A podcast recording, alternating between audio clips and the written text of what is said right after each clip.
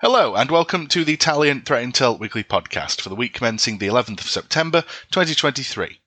In InfoSec news this week, Microsoft have claimed an initial access broker known for working with ransomware groups has recently switched to Microsoft Teams phishing attacks in order to breach corporate networks. The financially motivated threat group behind this campaign is tracked by Microsoft as Storm0324, a malicious actor known to have deployed Sage and GandCrab ransomware variants in the past. Storm 0324 has also provided the notorious Fin7 cybercrime gang access to corporate networks after compromising them using JSS Loader and Gozi variants. Fin7, also known as Sangria Tempest, have been seen deploying Clop ransomware on victims' networks. It was also previously linked to Maze and Revil ransomware groups before the now defunct Black Matter and DarkSide ransomware as a service operations. The group most likely relies on a publicly available tool called TeamsPhisher. This open source tool enables hackers to bypass restrictions for incoming files from external tenants and send phishing attachments to Teams users. It does this by exploiting a security issue in Microsoft Teams discovered by JumpSec security researchers, which Microsoft have refused to address back in July after saying that, quote, the flaw did not meet their bar for immediate servicing. Nevertheless, the issue has also been exploited by APT29, the Russian Foreign Intelligence Service or SVR hacking division, in attacks against dozens of organizations, including government agencies worldwide.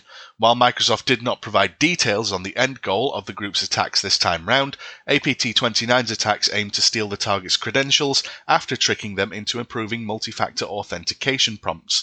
Today, the company has claimed that they've been working to put a stop to these attacks and protect Teams customers. Quote, Microsoft takes these phishing campaigns very seriously and has rolled out several improvements to better defend against these threats.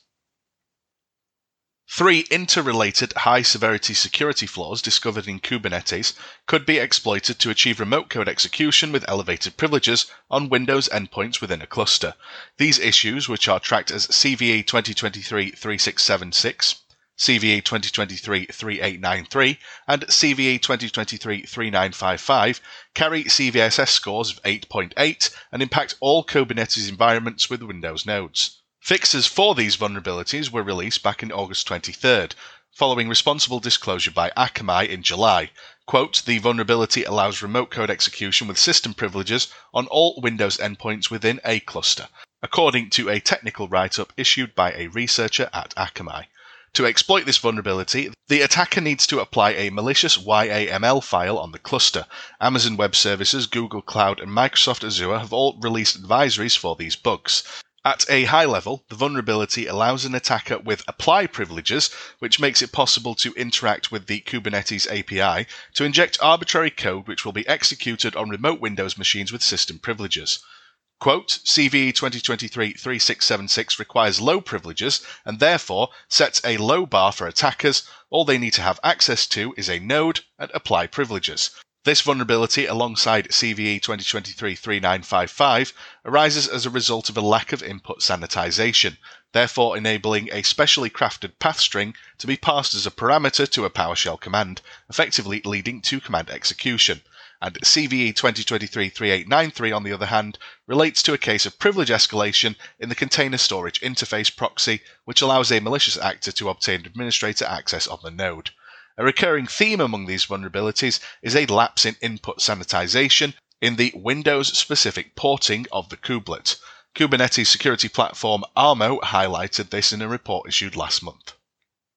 And two cybercriminal groups well established in the business of spreading info stealers are diversifying their capabilities, abusing code signing certificates to spread stealer malware, and then pivoting to ransomware through the same delivery channels. These threat actors, responsible for the prolific Redline and Vidar stealer malware strains, are now distributing ransomware payloads through phishing campaigns, which spread initial payloads signed with Extended Validation or EV certifications, allowing them to slip past email security, according to a report issued by Trend Micro. Quote, their actions suggest that the threat actors are streamlining operations by making their techniques multi purpose.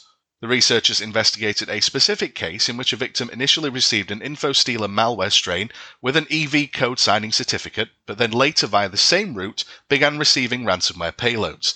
EV code signing certificates are issued to organizations which are verified to have legal and physical existence in each country, requiring an insurance process with an extended identity verification compared to regular code signing certificates.